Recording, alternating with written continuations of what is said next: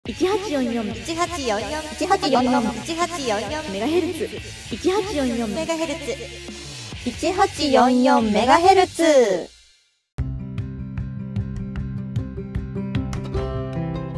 野球協カープ女子コンビによる野球にまつわるエトセトラを語り尽くす番組1844メガヘルツパーソナリティの小夏とマビですよろしくお願いしますない11月に入りました入りました秋です秋ですね秋っていうかもう今日は立冬ですからねですね。うんままあでも確かに寒くなってきたわ。あそう暦の上ではもう冬ですよ、やだな冬。いやもう多分急にねぐっとこう気温下がってくると思うんで本当に皆さん体調に気をつけて、ははい過ごしてください。はい。ということで、昨日から、うんうんクライマックスシリーズがセ・パ両リーグとも開幕しております。はいやっと始まりました。はい。ちょっとね、うんどうなるんだって感じうなんでんすけれども。そうねはい。はい。まあ、昨日1戦目ということで、まずセ・リーグですね。はい。えー甲子園でうん阪神と巨人が対決をしております。はい。こちらの試合4対0で巨人が勝利しました。はーい。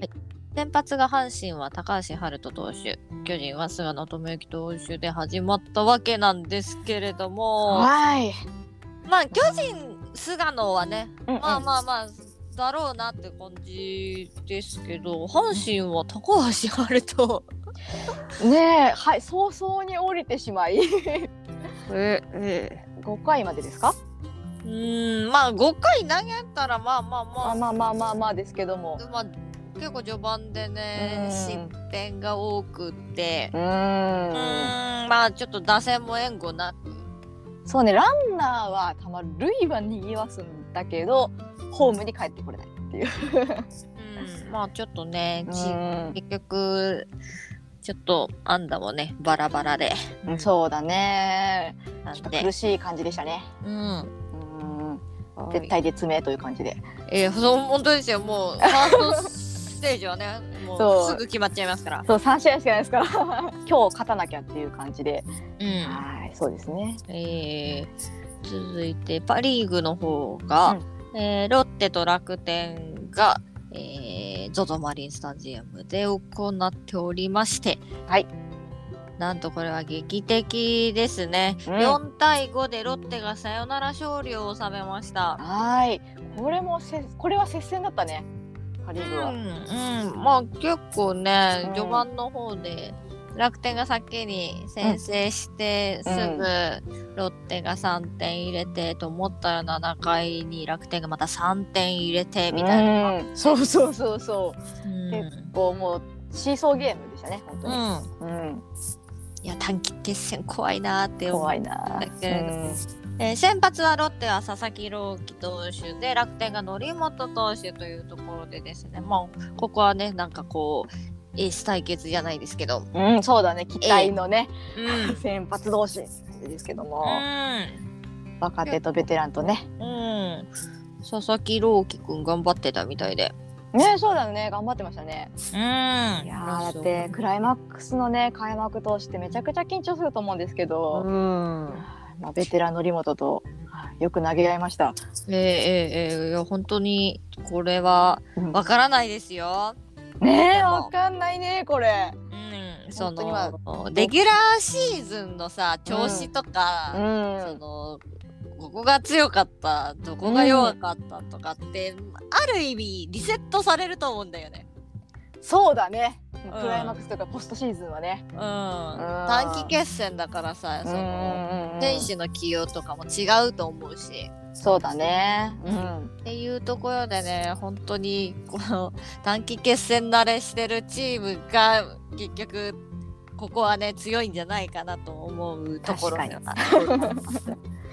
い、ということで今日もクライマックスシリーズ第2戦が行われます。はい、はい、まずセ・リーグが、えー今日も阪神・巨人で阪神は青柳投手巨人が高橋優希投手はい。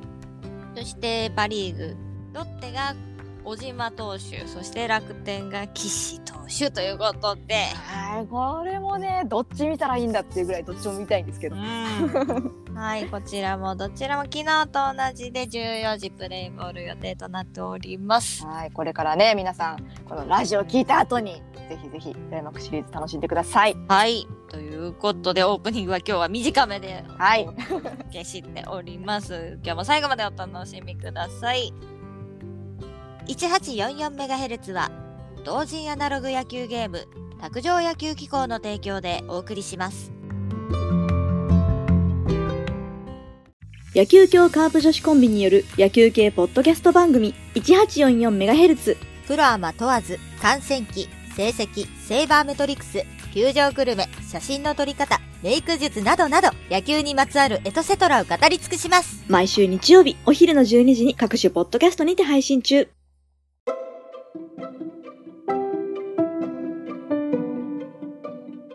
はい、ということで今週の野球ニュース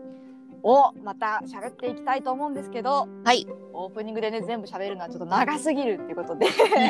今回からちょっとコーナーを分けていきたいと思います。はい、お願いします。はいまず NPB の方からいきますね。はい。 11月1日 NPB は J リーグとの新型コロナウイルス対策事務会議と臨時12球団代表者会議を行って来期は入場制限なしで満員の観客動員を目指す方針を示しました。でどういう対策が必要なのかはこれから検討研究していこうっていうことで確認をしたっていうことなんですけども、はい。はい、来期満員で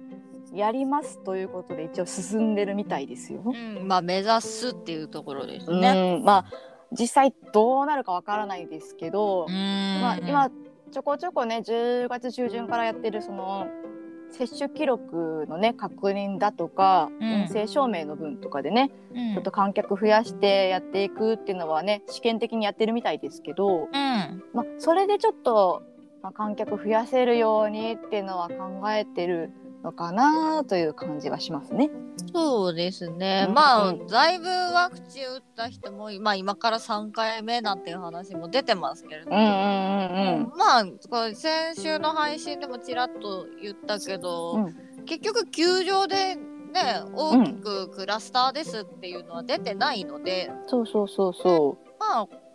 これまで通りねまだ大きな声でこううん感染っていうのは難しいとは思うけど、まあ飲食とかの部分でちょっと気をつけたりして、う。うん。うん、今まで通りまあまだこう静かかもしれないですけどそうだね。多少はねうん現地に足を運べることがねうん増えたらいいなって思います。うんね。満員はまだ難しいにしても、まあねもう少し、まあ今半分ぐらいしか入れないからさ、やっぱもう少し増えるように多分来期はねこう調整していけるんじゃないかなと思うので、はい来期もね観戦楽しみだなと思っております。はい、はい、そして同じく11月1日、えー今季限りで引退を表明したロッテ国保選手に対し広島東洋カープがコーチとして招聘することが発表されました。すでに打診も済まされているそうです。はいこれはまあ、うんなんていうんですか、まあ、去年のね段階で、うんうん。おそらくまあ国防選手まあ引退勧告ではないけど、そうね。ううんん、まあちょっとコーチとしてどうかなっていう話をしたらいやまだ自分は現役でやりたいんだうん。っていうところでまあ紆余曲折あって、まあ、NPB 復帰して、まあうんまあこれも先週話した けど、 はい。っていうところでまあ、でもありがたいですよねその、ね言ったらさすごいわがまま言ってカープを出たわけじゃんかまあ じゃあそのありがたくこうありがたくというかその温かくねその、うんうん送り出したのはもちろんそうなんだけえ。うど、うんんうん。けどまたこうやってねあのカープの方で、まあ、声かけてっていう話が出たっていうのねなんかすげえカープってあったけえ球団だなって思わったかる。うんなんかやっぱ一度はまあ出た、まあ、遺跡じゃないけどさ形としてはまあ、一度は出てしまった選手ねなわけだけどもう、んまあやっぱり国母選手の力が必要だよって言って、はうい、ん。打診されてるみたいのでね、まあ、あとは国母選手の返答次第っていうことでそうですね。はい国語コーチ爆誕するかも可能性ありますようん楽しみですね。はい、楽しみにしてます。はい、そして11月4日、こちらまた NPB が日本シリーズの日程が11月30日までもつれた場合、勝敗の状況次第で史上初のタイブレークを採用することを決定しました。ほはい、まあここまでもつれ込むかどうかはねわからないんですけども、う。うん。一応第7戦までは延長12回打ち切りで第8戦以降にもつれる場合延長が無制限になるんですね。はいはいはねい。でもはい15回でも20回でもやる。そうそうそうそうそうそう。まあただ両チームの勝利数が並んだ場合に、まあ、30日の試合が延長無制限になるんですがうん。これがですねこうまたねこうややこしいんですけどうん。勝利数の差が1の場合は延長12回で打ち切り。うん。だかうらんえっと3勝2敗とかだったらうんうん、延長12回で打ち切りはい。と。はい、でこの結果で勝敗が並んだ場合タイブレーク方式の対戦で日本一を決めるとうん。なるいほうど。ことみたいなんですよ。まあここまでもつれ込んだらの話なんですけど、うんうんうんうん。まあ、可能性はなくはないですけどだからね。日程が30日まで伸びたらっていう話だそもんうね、そうそうそうそうそう。もしっていうまあそ感じなののでまあわからないですけどね。そうだよねその、うんどうなるかわかんないけどさオープン球場だった場合さ、うんドーム球場だったらまあ天候関係なくできるけど、うんそうなんだよね。うんもしねこれ雨で、うえん雨天順延ですってなった場合、んどんどんどんどんこうずれ込むと12月とかになってきますから。そうだからその12月に入らないためにだったと思うけど。うん、うん。まあそうね球場もねその例えばうんコンサート会場に使いますっていうところも例えばあったりするわけじゃんか。そうだね、もうね、こうもう野球だけの場所じゃなかったりするからね。うん、そこ決まってるね、ものがあったりするとか、例えばこの間ねヤクルトがもし日本シリーズ行ったら東京ドームになりますよ、あー本拠地そうそう神宮がねうんそうそう神宮があの明治神宮あの、まあ、大学野球のね大会で使うっていうことで、うんまうんうんあ、うん使えないんだよっていうことがあったりするので、うん、うんまあそういうのも考えてもでも勝敗はね、うん日本一は決めないといけないそうからだ。ね、 そうそうそうそうう。んその場合は、まあ、は初となるタイブレイクで決めましょうや、うんうんとうんいうことで、なるほど。まあ、ここまでもつれ込めばの話なんですけどね。うん、そうね。まあ、基本、そうんこま大丈夫でだと。うんならないとは思うけど、万が一、うんこうしますよっていうのをね、まあ、早めに言ったっていう感じですよね。まあ、万が一も考えとかないといけないですからね。そうよ上の方はね。うん わかんないですから、ないだろうとか思っててもね、ある可能性はあるんで、そうそう、どうするんやってね、そうそうそうその日に決めるっていうのはね。難しいですからね。はうん、まあ基本的にはまあまあ大丈夫だろうと思いますが、まあうんもしタイブレイクになってもまあそれはそれで観客は楽しいんじゃないかなとそ思う ね、そうね。そうなった場合は楽しみましょう。それもそれで楽しみましょう。うん。はい。はい、お次がですね、同じく11月4日および11月5日にえ広島東洋カープがなんともうメジャーリーグロイヤルズでプレーしたライアン・マクブルーム内野手とそして同じくメジャーリーグレンジャースでプレーしたドリュー・アンダーソン投手と契約に合意したと発表がありましたお、早いな。早いなまあ、カープはね、CS とか関係ないとはまあ言え確かに 関係ないけど早いなと思って、まあ、CS が始まる前にねもうこれが発表があったのではい結構早めにねもうこう見つけてきたというか。うん。そうですね。まあ、その外国人選手も、うもう、んあのーこの人とこの人とこの人は対談ですよみたいなうのんうん出てましたけど、なるほどね。でですね、えっと、このライアン・マクブルーム内野手が、えっと、3A で今季32ホーマーだったかな。おはい右打ちの大砲らしいですよ。ーなるほど。で、、えっと、ドリュー・アンダーソン投手が確か大谷翔平と対戦をして三振に取りましたよっていうのがっていうのは出記て事まにし出たてね。ましたね。うんうんうん なのでなかなか楽しみじゃないかなと、はい、そうです私的には思ってねお。ります。まあなんとなくですけど、うん、あの、まあ、鈴木誠也選手がね、うん。まあ、メジャー行くじゃなんじゃ言うてますんで、うん、そうね、まだ本人はまだ僕は分かりませんって言ってましたけど。うん、まあ成績にこう、うん球団からはカープの球団からはねん発表されてないんで、ちょっとわからないですが、うんまあ右の大砲っていうことでまあちょっとそのもし鈴木誠也選手がカープを離れた時のことを考えうんてのこの獲得なのかなっていうのはちょっと感じましたね。ちょっと早め早めにちょっと契約を進めてっていう感じでね。うん、まあ、はいコロナでどうなるかもまたわかんないしね。そうなんだよね。キャンプ来られるのかもわからないし、どれもういつからこっちに来られるのかっていうのもね、まだコロナの状況次第でね、うん外国人選手だってわからないですけれども、まあでも楽しみが増えたかなとそう思でいすね。ます。ははい。はい、そしてですね、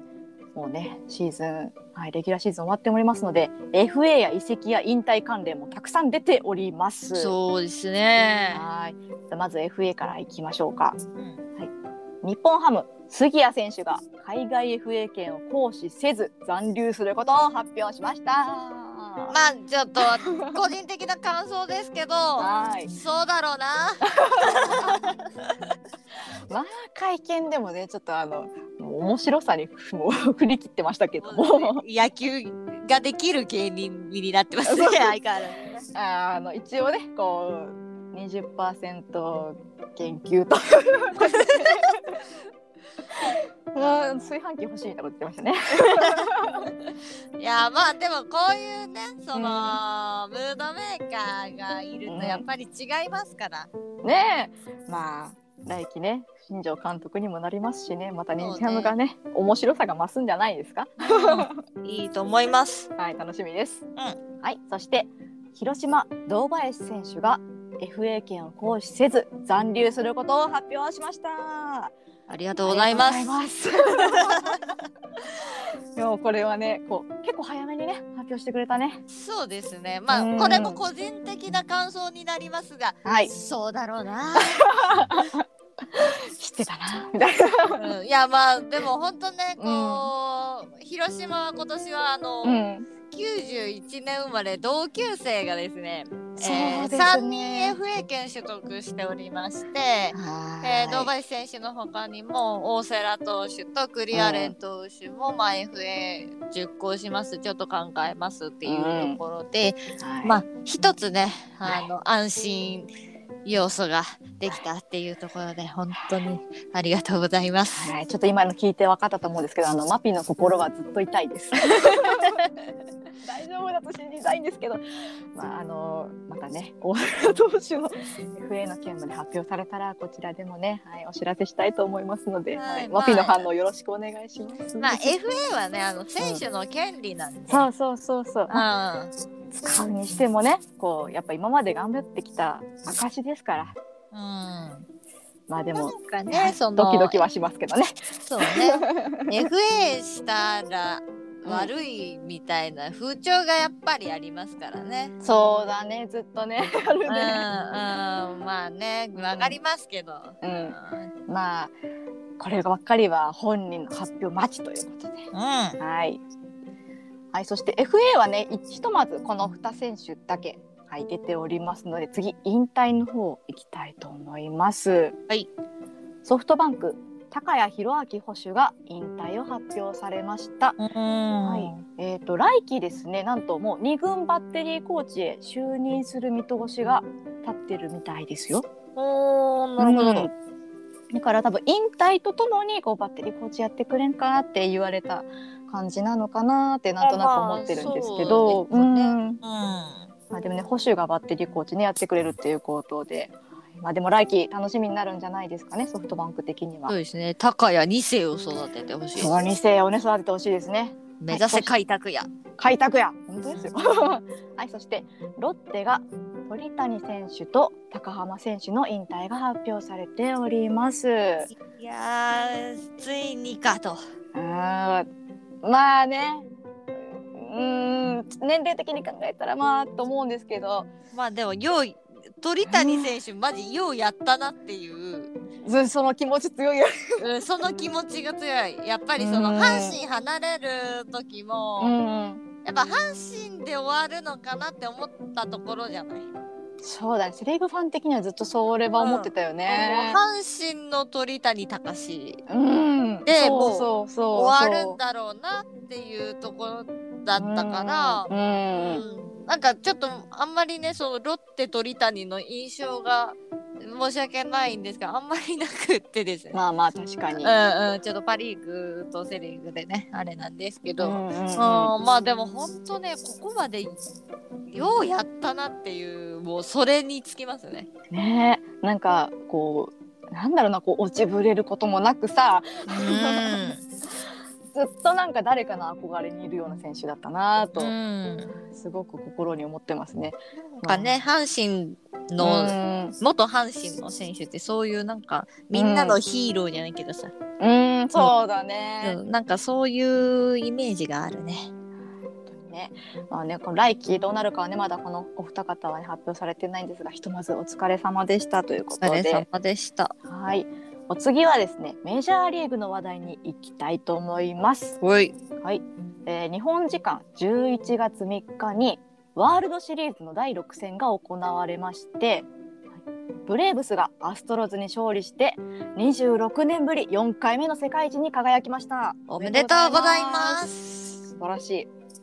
ですねこのブレーブスの先発フリード投手っていう投手だったんですけども6回無失点で勝利投手になっておりまして、この世界一に王手をかけた試合でですね6回以上を無失点無四球6奪三振以上は史上初だそうです、えー、そうなんだ。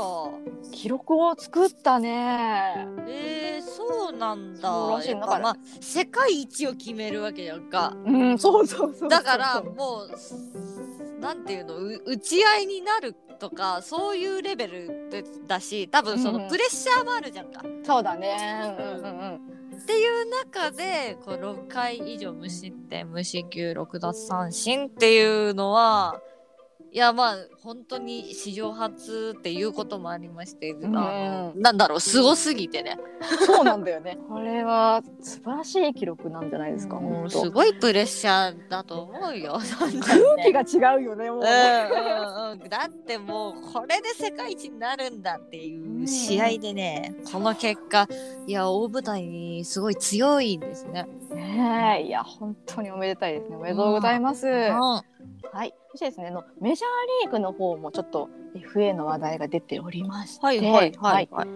マリナーズの菊池雄星投手がおい。来季の選手オプションというものがあるんですけども、こちらを行使せず、今オフフリーエージェントとなることが明らかになったそうです。おお。であのこのね選手オプションっていうのがですねちょっとなんかいろいろまたややこしいんですけども、選手オプションって何何？これがね、まあ、ちょっと日刊スポーツさんの記事をちょっと引用させていただくんですけども、うんえー2019年にあの菊池雄星投手がね入団した時にうんマリナーズと結んだ条件っていうのがありましてうん最長7年っていう契約の一方でですねうん。 3年目終了後に双方が選択権を持つ特殊な契約をされてたそうなんですよ。はいはい。だから最大で7年の契約だけど、うんうん、 3年が終わった時点でうん1回ちょっと話しましょうねっていうことそううそうそうそうこの選択権がオプションっていうらしいんですけけど菊池投手がオプションを行使すれば1年契約で残留、うん。はい、でマリナーズが行使すれば4年間の契約っていうのが保証されてたそうなんですよ。はいはいはいはい、うんなるほどねだから3年経った時点で、うんその権利を使えば、まあ、1年契約で残留もしくは4年間の契約っていうのがあったんだそうただ今回ですね両者ともこの選択権を破棄したということでフリーエージェントになったらしいんですよ。はあはあはあなるほどねだかうらんちょっとお互いそのなんて言うんだろうまあ戦力外とも違うけど、うんまあマリナーズ的にはうーんっていうところと、まあ、菊池雄星投手もまあちょっと他のチームでプレーしたいっていう思惑が、まあ、ある意味合致したってことなのかな。うんぽいですね。でで結構あのメジャーリーグファンというかその界隈ではね、まあ、菊池投手は行使するんじゃないかって言われてたみたいなんですけど、まあ、うんうん今回破棄したことによってですねこう結構引く手あまたなんじゃないかって言われてるみたいですよ。メメジャーリーグ内でですねはい。うんうんこれふまあ、フリーエージェントねこう FA の市場に出たら、まあ、年齢的にも複数年契約とかもあるんじゃないかってういん。うのはね、言われてるのでまたちょっとこれも楽しみじゃないかなと思います。ああ、なるほどですね。まあね、これもオプションって難しいんですけど、まあ、個人はね。はい。そういうのがあるの。を知らなかった。そう、私もね、今回、 菊池投手が、え、なんでだろうと思って調べて知ったんですけど。そういう契約の方法が、まあ、あちらにはあるみたいです、なるほどですね。うんうんうんうんうんとちなみにはい。この契約が終了したっていうところでマリナーズから西武ライオンズに支払われる譲渡金も確定したらしいですね。確定したらしいですね。これながん。かそういうのがあるんだね。そうみたい、なんか、まあ、これ想定してた。のには届かなかったらしいんですけど、まうんうんあ、約8億、まあ、9億ぐらいになる見込みらしいですよ。なんかそういうなんだ ろうまあ譲渡金いわゆる契約金みたいなのがんうん。あるんだねそのそうそう そう前払い金じゃないけどそういうなんかお家のあるじゃん敷そうそ金う礼金みたいなさ。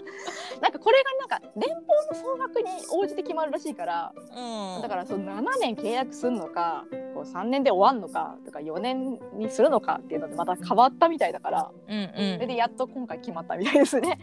なるほどねあだからあーこのオプション契約っていうのがあったから、まだこう決定してなかったんだ。そうそうそうそうだからじゃあマリナーズが行使すれば、まあ、最長7年いたわけ。けじゃん7年分の予定だったうんけどまあ一応3年目終了後にそれは決めようねってなってたから うんうんやっと今年決まったっていう感じ。うん、えーなるほどねいなんか携帯の機種変更みたいな こっから先のそうそう機種代金払わんでいいみたいな そうそうそうそうそうそういう感じなのかな。そうそうなんかみたいだからあそういうのがねこうメジャーにはあるんだなっていうのが一つちょっと勉強になったなと。えー、なるほど。はまあ、ということでね、まあ、今週もまあさまざまな野球ニュースがありましたけども、はいまあ、オフシーズンにねもうすぐ入る、まあ、ポストシーズン始まってますからうん、もうそろそろねこう、まあ、もうオフ入ってる人たちもいるじゃないですか、 まあレギュねラーシーズン終わそっうてねね。。だから、まあ、ほとんどはだんだんね一石とか FA とか関連の話にね来週ぐらいからなっていくかなと思いますので、うん。はい、また来週もねこの野球ニュース楽しみにしておいてください。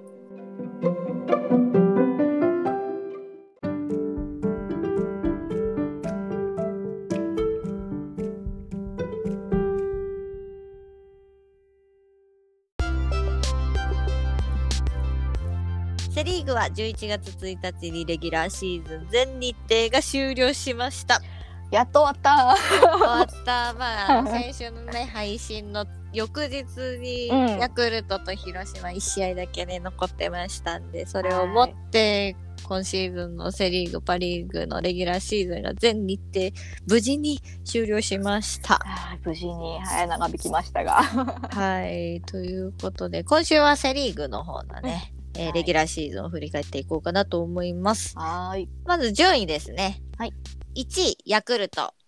2位、阪神。3位、巨人。4位、広島。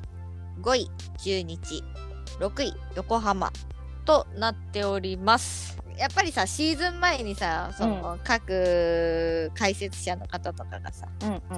あのー予想するじゃんか。うん。うんそうね。うん順位予想を。うん。うん。全然違ったね。結構やっぱ巨人1位予想がまあ多かったわけですけども。うん。だって、ちょっと正直ヤクルトは、うん。ほぼほぼ最下位予想だったりそうね。ほとんどもう B クラス予想だったね。うんよくて5位4位みたいなさ、ねがですよ優勝しちゃうっていう。えだから野球はわからん。分かんないそれこそ誰が怪我するとかも分かんないしさそうもうだって去年調子悪かった人がぐんってまたねこの次の年に調子が良くなる方もあるわけだしさ、まあその逆もしかりですけどうも、んわかんないね。ねということでパ・リーグのオリックスに続きセ・リーグもヤクルトが最下位からの優勝ということになりました。はい、すごいですね、これね。ね。まあこれ先週のオリックスにも言ったことですけど、うんそのベテランと若手とこう中堅の頃がねがっちり噛み合っての優勝だったんじゃないかなと思います。ね、素晴らしかったです。うん、ということで各タイトルも確定しました。はい。はい、まず投手から最多勝利投手賞に阪神の青柳投手と広島のクリアレン投手が13勝でこれ2名ですね最多勝利に、最多勝利投手賞を受賞されましたはーい。アレンさんは、これは初かな多分。初ですね、うん。まあ、そもそもクリアレンさんは2桁が今年初だったからねそうだね。まあ、でも今までこう、中継ぎやったり先発やったりってね、うんこう、やっぱずっと先発一本でなかなかできなかった投手だったんでね。うんそれは本人的にはね、かなり嬉しい賞なんじゃないかなってう思いんますね。うん、そして、えー勝率第1位が阪神の青柳投手で、うん勝率6割8分4厘ということで、まあ、投げりゃ勝つって感じですね。そうだね。投げりゃほぼ勝つね、これ。素晴らしいですね。そうですね雨が降らなきゃ勝つって感じですかね。そうだね。雨上げさんだから ね。本当ね万全な状態で投げてほしい。本当ね。はいそして最多奪三振に中日の柳投手が168で上がっております。いやさすがですうね。んうんうん。はい、で柳投手は、えー最優秀防御率も取っておりましてこちら2.20という。いやー、2点取れたらいい方なんだね、本 当。うん、いや素晴らしいですね本当に。さすがですね。うだんってさんう打てんもんな。あーただ中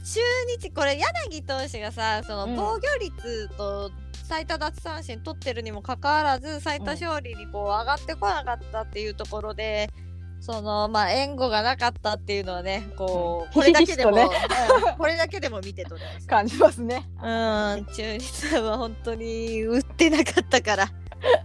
柳くんが泣いちゃうよ。あもう来年はね、あのぜひ 頑張ってあげてほしい。はい、そうですね。思います勝たしてやってください。はい。そして、そして最多セーブは阪神のスアレス投手が42セーブです。素晴らしい数字です。うん、すやごいね。42。っぱりね、最後、これだけ。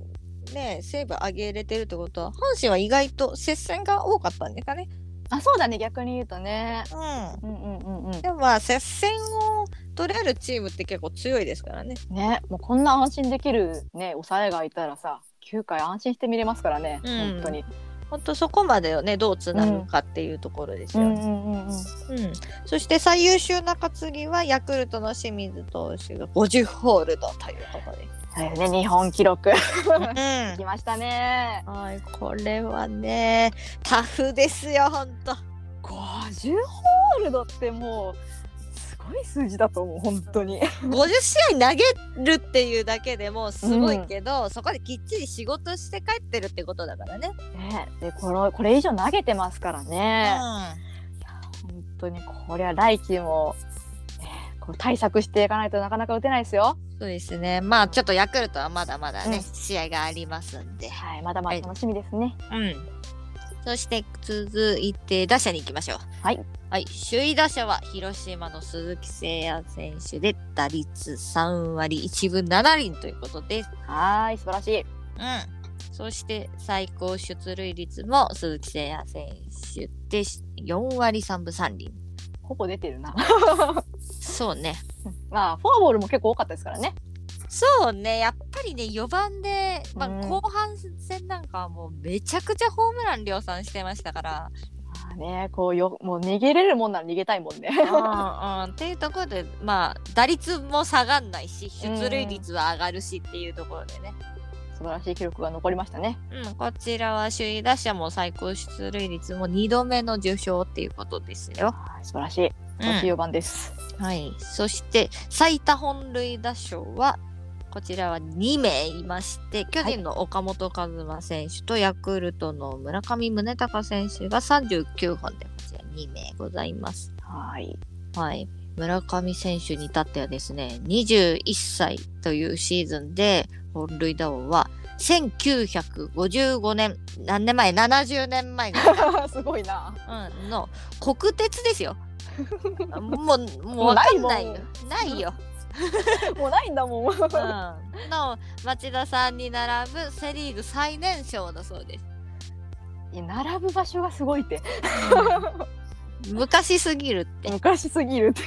うん、いやーでもあと1本出たらなって感じですでしたね2人ともねそうね40本乗せたかったでしょうけどねうんそう40はい本乗せたいの気持ちが強すぎたのかな結構ね最後2人ともこうちょっと失速してしまったんで、やっぱ気持ちがねこう流行りすぎたのあるのかな、うんうんままあ、あ39本素晴らしい数字ですけどねそうね、うんまあ打たれたくないしねみんなね確かにそうしこっかちももね最後とかもうだってカープ戦だったから本当に、う打たれたくな打ったれたくないもんた怖かったね本当に、本当に はいはいそして最多打点賞は巨人の岡本和真選手で113打点これ100乗せてきましたねはいこれねなんか2位がね村上選手だったんですけどうん112打点だったんですよあー1打点差かそう もし1打点ねこう上げてたら並んでたっていうおーだ惜しかかっらやたっですぱねりこう2人とも4番でさこんだけホームランってさ、打点もまあうん1打点さ、うんで打点に至ってはさやっぱり自分一人が打てばいいもんじゃないからさそうだねこうやはり巨人もヤクルトもね12番がいかに塁に出てたかっていうのがねこれで見れますね。ねですねうんそして最多安打が阪神の近本選手で178安打。いやーだって打たれてる印象あるもん なんかね打つんですよね。なんかなんだろうねこうまあそのまあ気持ち悪い当たりもありますよこうポテンヒットとかね、うんありますけどなんかねやっぱ技術があるなーってこの2年思いますね本当なんかほんとさうん打ち出の小槌じゃないけどほど振ればヒットみたい なねそうそうそうそうそうところそうはありますね。絶対出塁してるなみたいなイメージですね、うんはいそして最多盗塁が阪神の中野選手で30盗塁これルーキーですからね。ルーキーで30盗塁すごいね、うんそれだけさちゃんと出塁もしてるってことだもんねそうねもう塁にそれだけいるってことですから。そうそうそのダイソーで出てるわけじゃないからさ中野選手は、うちゃんん、とスタメンで出て、ね、出塁して30盗塁って素晴らしいルーキーですよ、まあ、いろんな新人の陰に隠れてはいますがそうねこうなんて言うんだろう大きなプレーっていうのは少ないかもしれないけど結構堅実なタイプでね。ねうんえ、なかなかもう私は結構好きなタイプの選手なんですけどまあさすが社会人でっていうところですねうん。ですねいや本当に今年の新人は化け物揃いですねうん。いや本本当にさ、うんそのまあ今年の新人王争いっていうところでさ、うん今も栗林投手か当に牧選手かみたいなところで言われてたりしますけれども、本当年が違えばうん、全然あったなっていう。そうなんですよね。う今年新人なんかこうねどうしてもまあ牧牧さん ま牧選手とか栗林投手がすごすぎて隠れてるけどこの選手もすごかったなそれはこの選手もすごかったなみたいなのがゴロゴロいるんですよ。 んねそれこそヤクルトのね奥川投手なんかも、ままあ、あ旧9勝にとどまってしまいましたけれども。広島の森浦投手もねなんやかんやなね、ん感やかんや染しましたからね。そう頑張ったんですよ。本当影に隠れちゃってますけども、うー。今年の新人たちでこう、まあ、もう本当に年が違えばどれが新人王になっても文句は言えないなというん成績を残してるので、これはもうね、新人王に関しては、もう、もう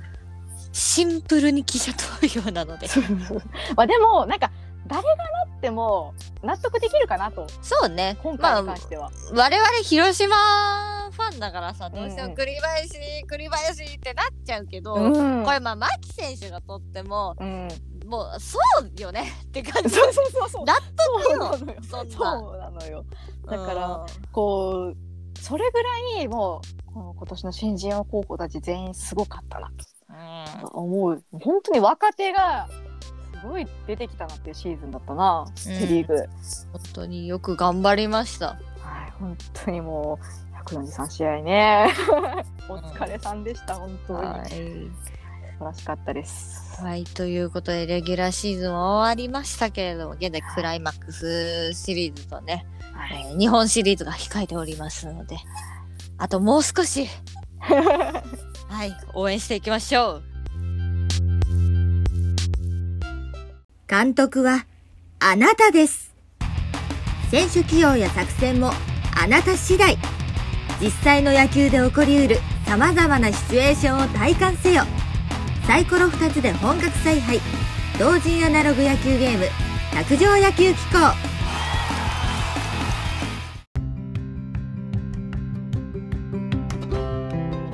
はい、ということでねやっとからレギュラーシーズンも終わりましたがはい皆さん CS 楽しんでおられますか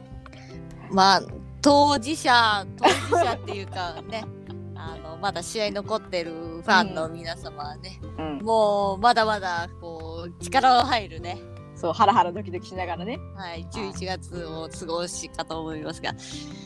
まあ、もう、株ファンの我々としてはもう、のんびりですよ。あの高みの見物ですよ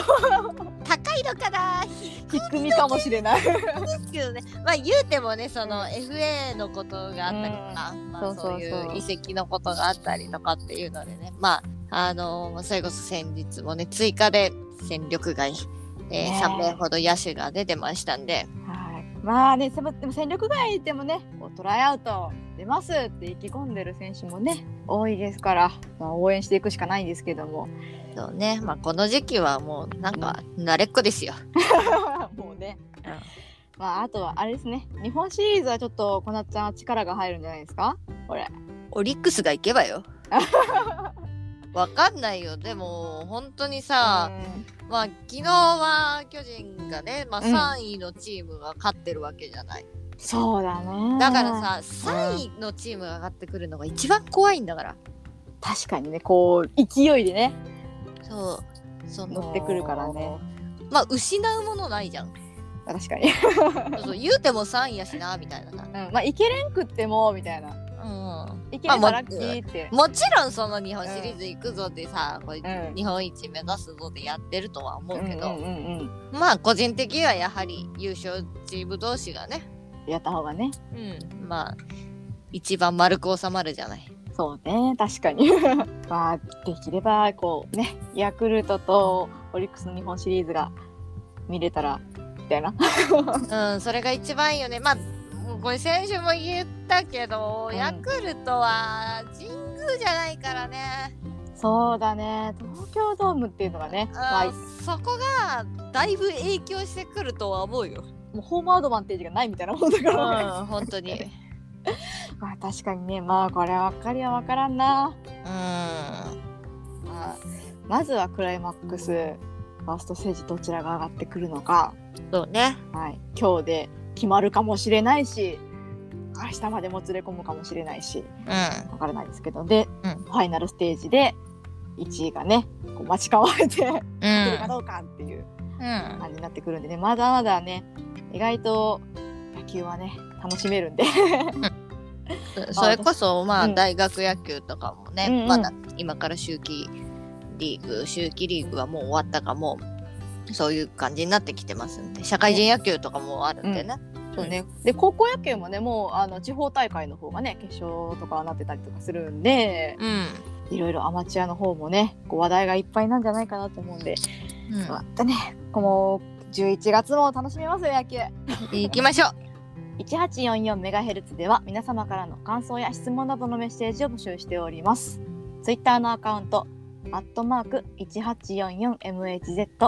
もしくは番組概要欄のメールフォームや、スタンド FM のレターなどからぜひ番組に参加お願いします。ハッシュタグ 1844MHZ で感想もつぶやいていただけると嬉しいです。その他 SNS などのリンク集も概要欄にございますのでチェックお願いいたします。それではまた来週もお楽しみに。お相手はパーソナリティのこなつとマピでした。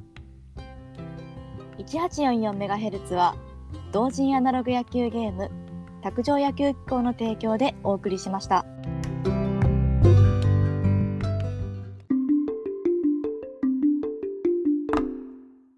ゲームセット